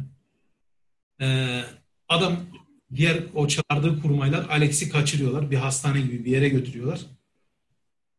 Mesela e, şeyi keşfetmişler. Yüksek sesli müziğin Alex'i delirttiğini keşfetmişler. O şeyden yüksek sesli müzik veriyorlar. Alex camı açıp intihar etmek için aşağı atlıyor. Böylece onlar yerde yatan Alex'in fotoğraflarını çekip hükümeti devirmek için al işte İçişleri Bakanı üzerinde bir e, deneysel bir e, tedavi yöntemi uyguladın ama adam kendini in, attı, pencereden aşağı attı, intihar etmeye çalıştı. Bak işte senin uyguladığın tedavi yöntemi bu kadar oluyor. İnsanları canından ediyor. Demek için aşağı atlatıyorlar. Sonrasında İçişleri Bakanı bir ne derler ona? Geri dönüş yapıp Alex'i e, şeyde ziyaret ediyor. Hasta yatağında ziyaret ediyor. O e, hiç açılmayan kapılar. Bu arada Alex o yüksek sesli müziği duyduğunda direkt o da normal her insan gibi kapıdan çıkıp kaçmaya çalışıyor. Ama her taraf kilitli, bütün kapılar. Sadece pencereler açık. Oradan pencereler aşağı atlamak zorunda kalıyor. Bu adam da İçişleri Bakanı da diyor ki kapılar kilitliydi değil mi falan diyor. O da evet diyor. İşte senin aşağı atlaman için yaptılar diyor. Alex siyasi ahlaksız bir pazarlığın şey ahlaksız bir kumpasın ortasında buluyor kendini. Alex'in aslında hiçbir önemi yok. Bütün mevzu iktidarla muhalefetin birbirini devirme çabası. Kitap bir anda çok bireysel, yüzeysel, aşağılık bir adamın, aşağılık bir çocuğun hayatını anlatırken bir anda yine nasıl diyeyim? Yine insan aşağılıklığı ama şey üstü, birey üstü bir duruma geçiyor. Siyaseten bir duruma geçiyor. Ve en farkına varıyorsunuz. Bireysel ahlaksızlıklarla toplumsal ahlaksızlıklar arasında ya da toplumsal e, ikilemler arasında neredeyse hiçbir fark yok. Evet. Aynı iğrençlik, aynı iğrenç tavır kendini her yerde gösteriyor. Ve Alex öyle bir şey oluyor ki önce e, kötü, sonrasında kurban gibi görünüyor. Yani suçlu daha doğrusu. Önce kötü, sonrasında suçlu ve cezasını çeken bir adam. İnfaz yemiş bir adam. Sonrasında kurban rolüne bürünüyor. Yani kurbana dönüşüyor bir anda. Ve sadece bunların arasında kötüyken kendi tercihi Alex'in. Kötü olmak kendi tercihi. Islah edilen adam olmak da kendi tercihi değil. Kurban olmak da kendi tercihi değil. Veya bilincinde olduğu durumlar değil. Epey konuştum ya. Yeter artık. Al bu mevzuyu. al, al bunu diyorsun. Ya e, şimdi Rüzgar Çetin dedim. Ben orada takılıp kaldım aslında. Açtım, araştırdın herhalde bir şeyler de yaptın. Açtım o şeyleri okudum da yani adamın ha, devlet çok enteresan bir organizma gerçekten. Ee, Rüzgar Çetin'in ehliyetine ondan bu olaydan önce iki yıl sekiz ay boyunca el konulmuş.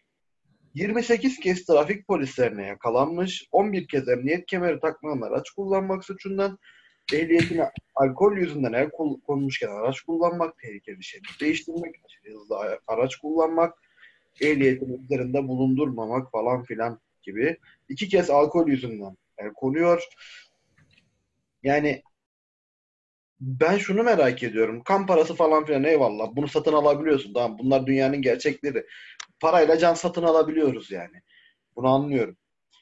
Ben şunu anlamıyorum. Bir devlet nasıl kendi öldürdüğü kişi polis de biliyorsun. Yani polis otosuna çarptı. Hatta şöyle olabilir. O çocuk bizim buralı da olabilir. Adanalı mıydı? Osmanlı mıydı? Öyle bir durum vardı sanki. Yanlış hatırlıyorum. Olabilir. Olabilir. Yani şöyle, iki polis varmış. Biri yaralanıyor, biri ölüyor. Polis otosu pert, kendi arabası pert. Aşırı hız yaparken ve alkollüyken çarpıyor polis arabasına. Lükslere bakar mısın? İçiyorsun abi. Tamam mı? Arabana biliyorsun. Taş gibisin böyle. Kafan çok güzel bir dünya. Basıyorsun, Porsche var altında. Tamam mı? Gidiyorsun. Polise zıbam diye vuruyorsun. Biri ölüyor, biri yaralanıyor. Umrunda değil. Ondan sonra nasıl olsa baban parasını verip seni çıkartıyor.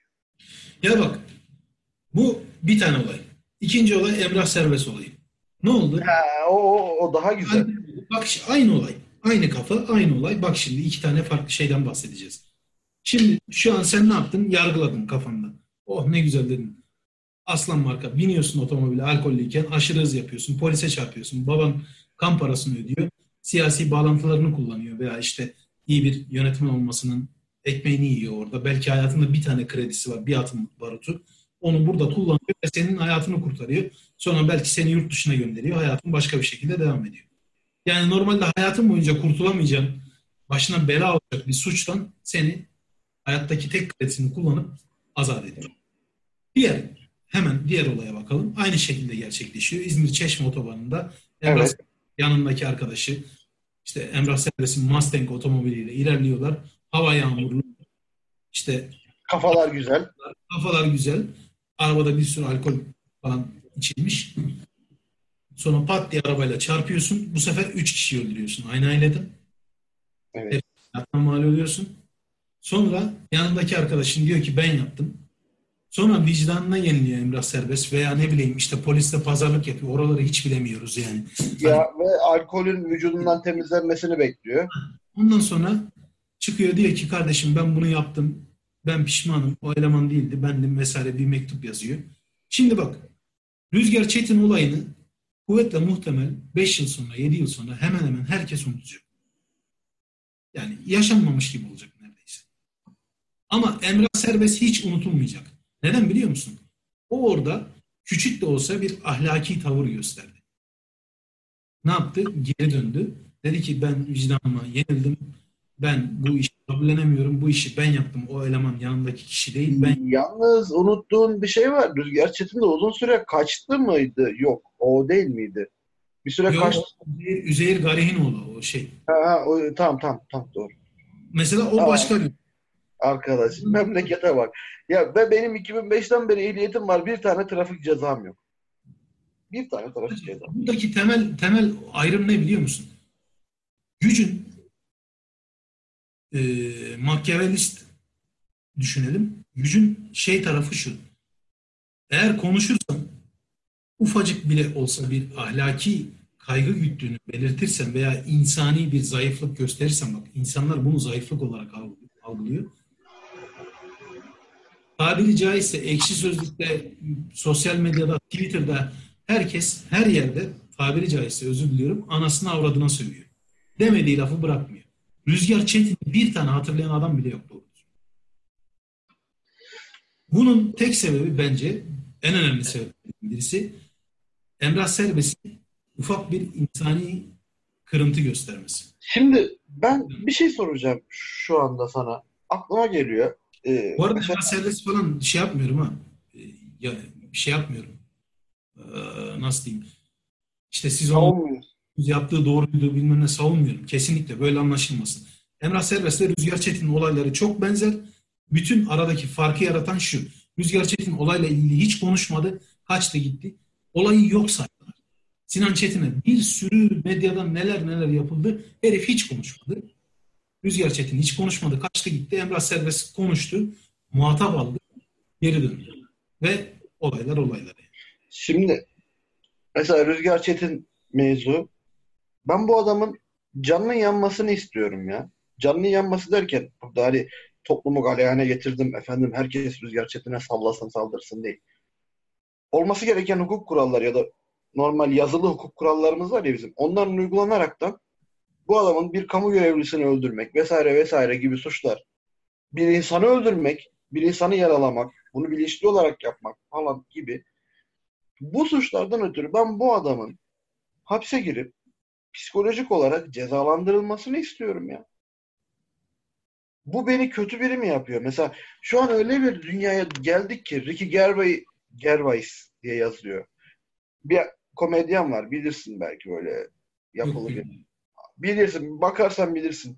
Ricky Gervais diye yazılıyor.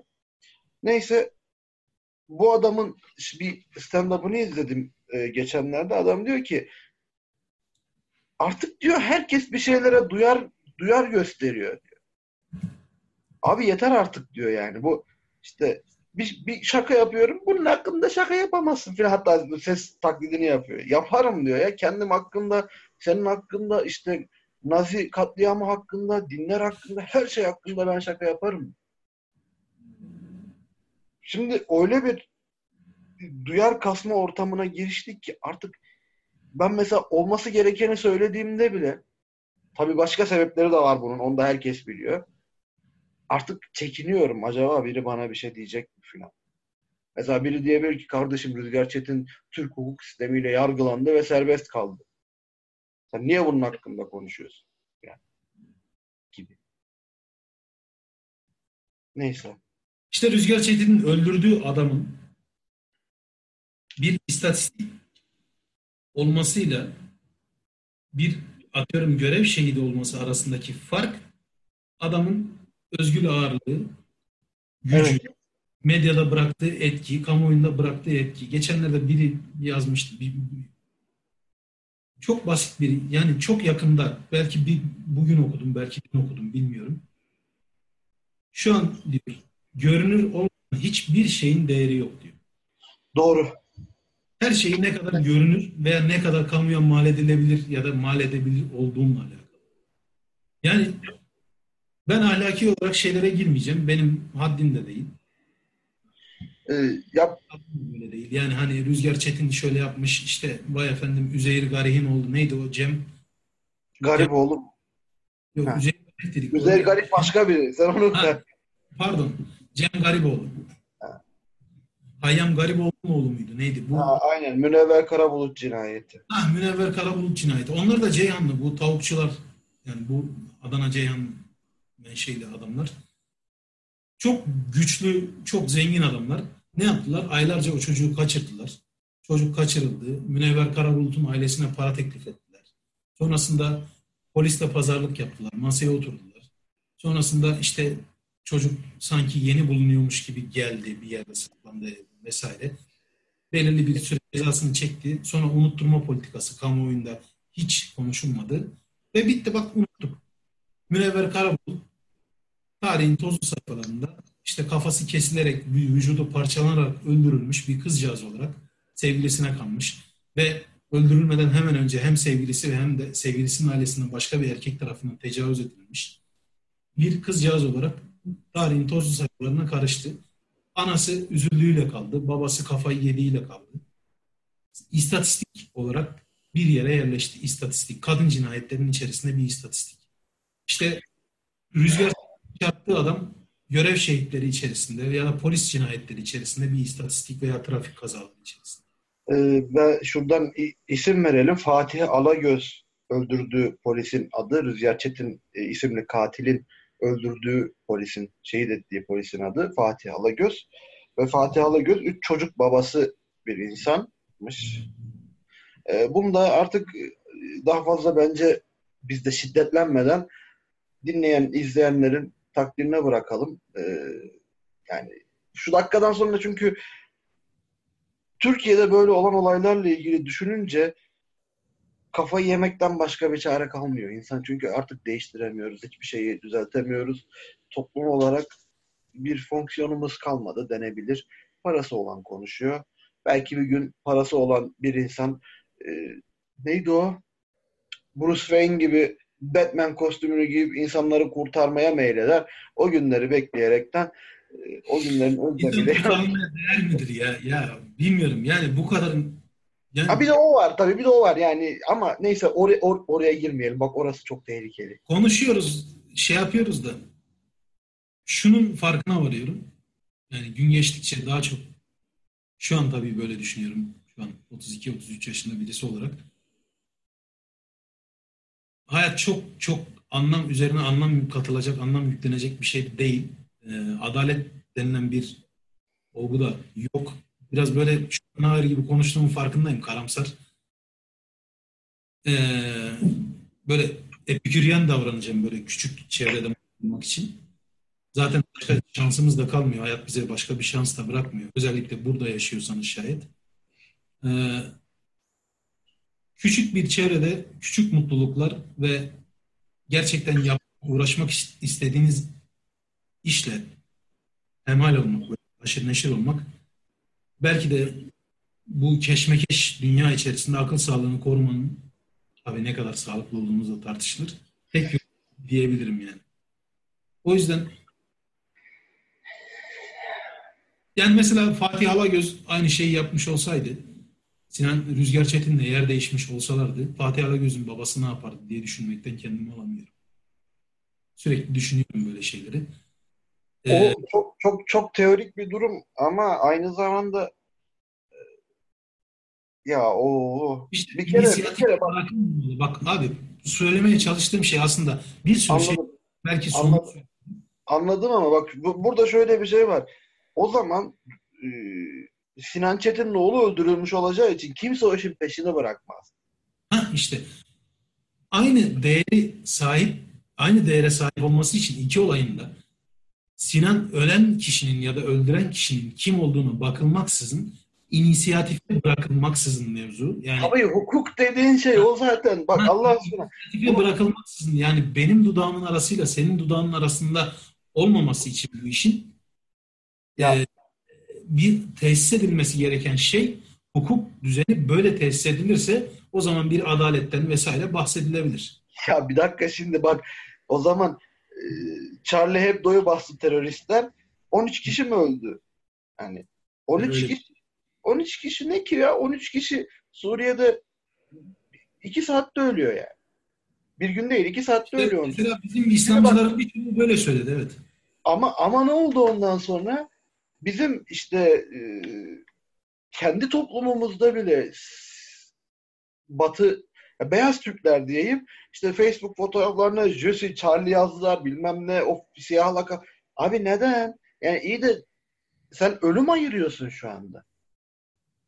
Amerika Irak'a girdiğinde bir milyon insan öldürdü. iki yüz elli bin kadına tecavüz edildi. Hiç biriniz Arapça oraya biz Irak'ız demediniz yani. Hmm. Yani evet. o zaman o zaman abi bak bak burada şöyle bir nüans var. Duyar, o zaman duyarın bile trendi var hacı. Duyar tabii, o zaman biz bak biz kendimiz insanlar olarak bunu zaten yapanlarız. Bu sistemi oturtanlarız. Ankara'da bombalar patladı. Herkes işte Ankara, Ankara, Ankara. Tamam, çok güzel. Ee, yanındakinin acı çekmesi seni daha da şey yapar. E, nasıl diyeyim? Daha çok etkiler. Daha çabuk empati kurmana sebep olur. Fakat Fransa nerede? Suriye nerede abi? Ezidi kadınların çektikleri, IŞİD'in yaptıkları. Ya, hepsini biz biliyoruz. Hepsini gördük. Erişmek isteyenlere canlı canlı yanan insanların videosu her yerde var yani. Ama Jesu Charlie. Charlie Hebdo'yuz. Tamam. Ben de olayım Charlie. Benim için bir problem yok. Ben oradaki ölümü rasyonalize etmiyorum. Burada bir nüans var. Ama oraya on üç kişiye o kadar e, ayağa kalkıyorsak aşağıda bir milyon bölü on üç kat daha fazla öyle ayağa kalkmamız gerekiyor. İşte mesela orada bir sürü faktör devreye giriyor ama şunu söyleyeceğim. acıları yarıştırmak değildi amacım bunu konuşurken. Ben çok iyi farkındayım bunun. Ya da ölümleri yarıştırmak, hangisi daha değerli, hangisi daha değersiz diye konuşmak değil. Sen mevzunun duyar kasmanın bile trend olmasına sinir oluyorsun. Evet. Kafayı yediriyor. Ayrımcılık yapılmasına işte... Ben şunu söyleyeyim de yanlış anlaşılmasa söylediklerim, özellikle söylemek istiyorum bunu. Her insanın A, B, C, ad, soyad, yaş vesaire önem arz etmeksizin renk, dil, din, cinsiyet, ya insan diye düşünün. Hani insan insan. Herkesin yaşamı eşit derecede önemli ve özeldir. Benim düşüncem bu. Bazılarınınki daha özeldir. İşte dünyadaki görüş, bazıları daha eşittir. Sen onu ironi olarak söylüyorsun biliyorum. Dünyadaki görüş de o yönde zaten. Beni sinirlendiren şey de bu. Hani... Hiçbir zaman da ben farklı bir yönde olabileceğini düşünmüyorum. Çünkü doğamız gereği rekabet unsuru hayatımızda var. Ee, bizim yani o böyle... zaman o, o zaman o zaman şikayet etmeyeceğiz abi. Çünkü yaşadığımız da yani olanları hak ediyoruz demek. Gerçi zaten hak ettiğimizi düşünüyorum da biz neyi tartışıyorsak ben de şimdi şu anda ayıktım bak. Bu arada ezili deyince aklıma bir şey geldi. Kitaba geri dönelim sonra da kapatalım artık. Bayağı konuştuk. Zevzeklendik. İnsanlar söyleyecektir bize. Ee, kitapta bu Alex'le kilise papazının bazı konuşmaları falan var. Bir sürü yerde şu var. Dualizm diye bir akım var ya şu dinde. Hani iyilik tanrı, kötülük şeytandan evet, gelir. Evet. Şimdi standart dinler şeyi açıklayamaz. Kötülüğün kaynağını açıklayamaz. Hep genelde şeytan. E, veya e, bizdeki inanç yani genel Müslümanlık inancı öyle diyeyim. Şeyler iyilik de kötülük de Allah'tan gelir. Yani hayır da şer de Allah'tan gelir vesaire. Evet, Amentü suresi. E, burada mesela Hristiyan metinlerinde olan ve aslında mesela Ezidilik'te de var bu işte Melek Tavus olayı var ya. Evet, evet. Tanrı var, işte Melek Tavus var. Biri iyi, biri kötü vesaire. Bu dualizm şeyle açıklanamıyor mesela. Hani kötülüğün kaynağı açıklanamıyor. Orada kitapta bunu görüyorsunuz yani bayağı hissedilir. Benim açımdan çok hissedilirdi. Buraya da değinmiş olması benim çok hoşuma gitti. Yani metinleri, bazı metinleri esas alarak e, Alex mesela şey diyor, bunlar kesin biliyorlardır. İyi tabii bunlar dindar adamlar. İçlerine şeytan giriyor falan diyor bazıları. Bunlarla ilgili yorum yaparken mesela e, kimdi o? Hatta şu an hatırlayamadım da şey diyorlar, bazı dindar adamlar televizyonda konuşurlarken Alex görüyor. Evet evet doğru kesin içimize şeytan girmiştir diyor. Gülüyor, kıkırdayarak gülüyor. Yani Alex aslında orada şunu vurgulamaya çalışıyor. Biz kötüyüz yani. Yani, yani evet. Şeytanla meytanla alakası yok. Gayet bizimle alakası var mevzunun. Zaten papaz da bunu söylüyor ya. Hani kötülük, iyilik insana ait seçimlerdir, tercihlerdir aynen. Yani.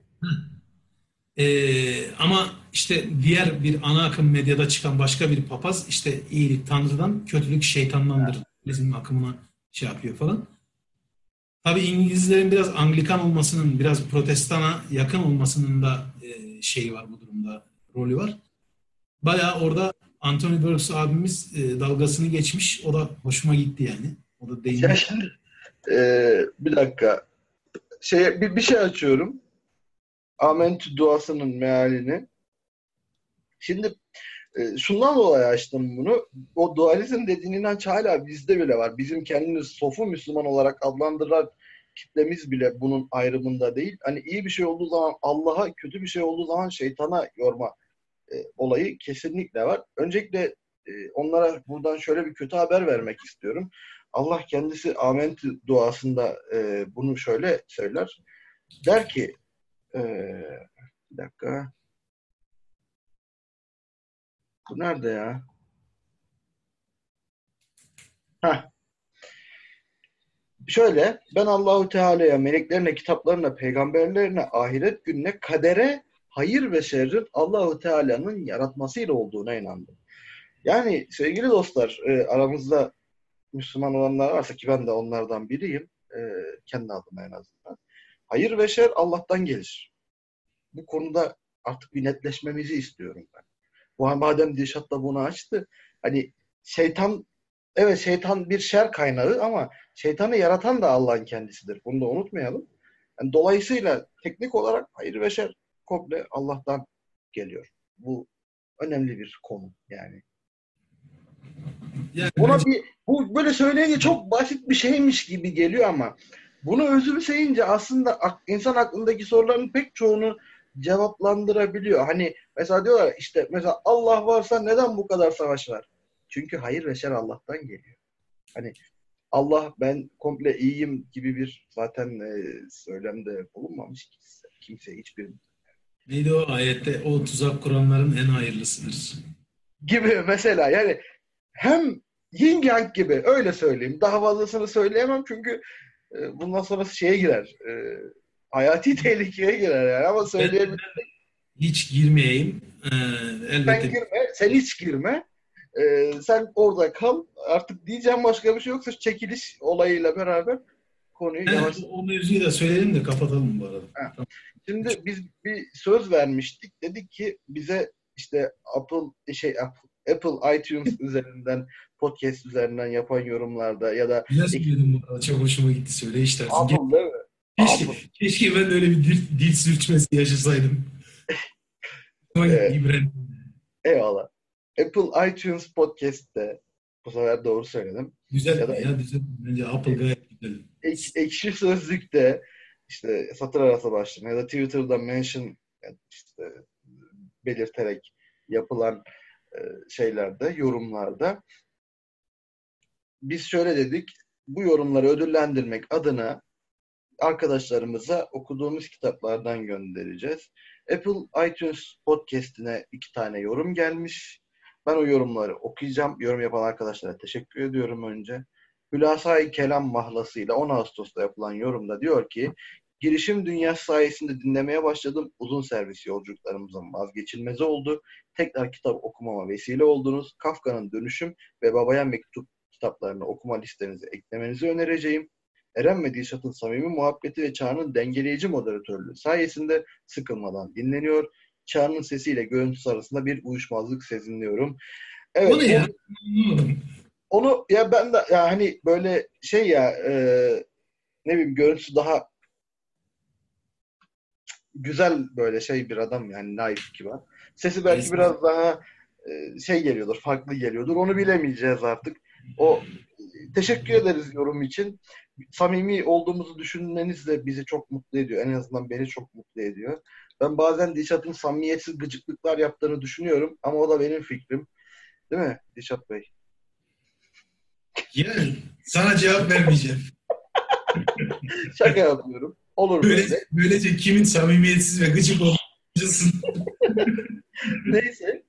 Ee, ikinci yorumumuz Sait Güller beyefendiden yirmi dört Ağustos iki bin on sekiz tarihinde yapılmış bir yorum. Bir kısım insanın hayalini kurduğu arkadaş grubu ile yüzünü batıya değil bilime, felsefeye ve sanata çevirmiş. Senin benim gibi fakir ancak işleri bilgiyle dolu, Osmaniyeli olduklarına şaşırdığım güzel insanların fikir akıttığı bir podcast. Umarım büyüyerek ilerler diyor. Mesela bu da, bu da bir iltifat mı, yergi mi? Osmaniyeli olduklarına şaşırdım. Ben de Osmaniyeli olduğuma şaşırıyorum bazen. Özellikle ülkede tanınan böyle büyük hemşerilerimiz var. Karşılaştırma yapınca insan bir şaşırıyor tabii ama. Neyse. Çok teşekkür ediyoruz ee, Sait beyefendiye de. Umarım büyüyerek ilerler demiş. Bu umut güzel bir umut. Biz de bunun biraz peşindeyiz. Biraz da değiliz aslında. Çok büyürsek de başımız belaya girebilir yani. Aslında biraz kendi boy boyumuzu yapıyoruz. Çok da yani büyümese olur. Çünkü e, nasıl desem bizi bu işin bizi başka bir şeye dönüştürmesini çok istemiyoruz. Olduğumuz evet, kişiler. Evet, evet. Yani o zaman vakitlikten mutlu değiliz ama olduğumuz kişilerden başka kişilere de çok dönüşmek istemiyoruz yani. Abi YouTube'dan kim zengin olmuş diyeceğim de var bir sürü olan. O yüzden. Ya o o, o mevzu tarih oldu zaten ya. Zengin olmaktan bahsetmiyorum ben aslında. Anladım şey... anladım. Ya ben zaten bir beni bir otorite yaparsanız biz ne derler güç odağı falan haline getirirseniz ben çok değişir. Çok acayip bir adam olurum. Çıkar çıkar konuşurum. Her konuda konuşurum. O yüzden bunu yapmayın. Bizi takip etmeyin. Edin de Yani bu, bu seviyede kalsın bence. iki yüz elli mi takipçimiz var? üç yüze yakın herhalde. YouTube'da yeter. Fazla bile bence. Bilmiyorum. Yani. Çar olsa bizim... şimdi bir, o, muhtemelen döverdi yalnız ya. Susunlar falan diye öyle bağırır. Neyse. Neyse. Şimdi e, evet biz bu arkadaşlara çekiliş yapacağımızı söylemiştik. e, fakat işte, sadece iki yorum geldiği için şöyle bir şey yapmaya karar verdik. İlk yorum yapan arkadaşımıza kronolojik sıralamaya göre bu kitabı yani Otomatik Portakal'ı göndermeye Hülasai Kelam mahlasıyla yorum yapan arkadaşa Sait Güller e, isimli arkadaşa da ikinci yorumu yaptığı için bir sonraki kitabımızı yani Mahfi Eğilmez'in e, Değişim Sürecinde Türkiye isimli eserini göndermeye karar verdik. E, eğer arkadaşlar da bu kitap varsa mevcutsa ve istemiyorlarsa sonraki kitapları da kendilerine gönderebiliriz. Bunun için bize öncelikle mail şey, mail adresimizi satırarasıgrubu at gmail nokta com'a ya da e, herhangi bir sosyal medyada özel mesajla işte Twitter üzerinden, Instagram üzerinden ya da Facebook grubumuzda öncelikle ev adreslerini göndermeleri gerekiyor. Ya da kitabı göndermemizi istedikleri adresi göndermeleri gerekiyor.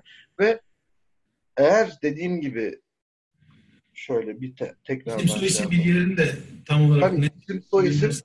Eğer Hülasai Kelam arkadaşımız ben Otomatik Portakal'ı istemiyorum diyorsa sonraki hani tercih ettiği mesela onun da şey olabilir.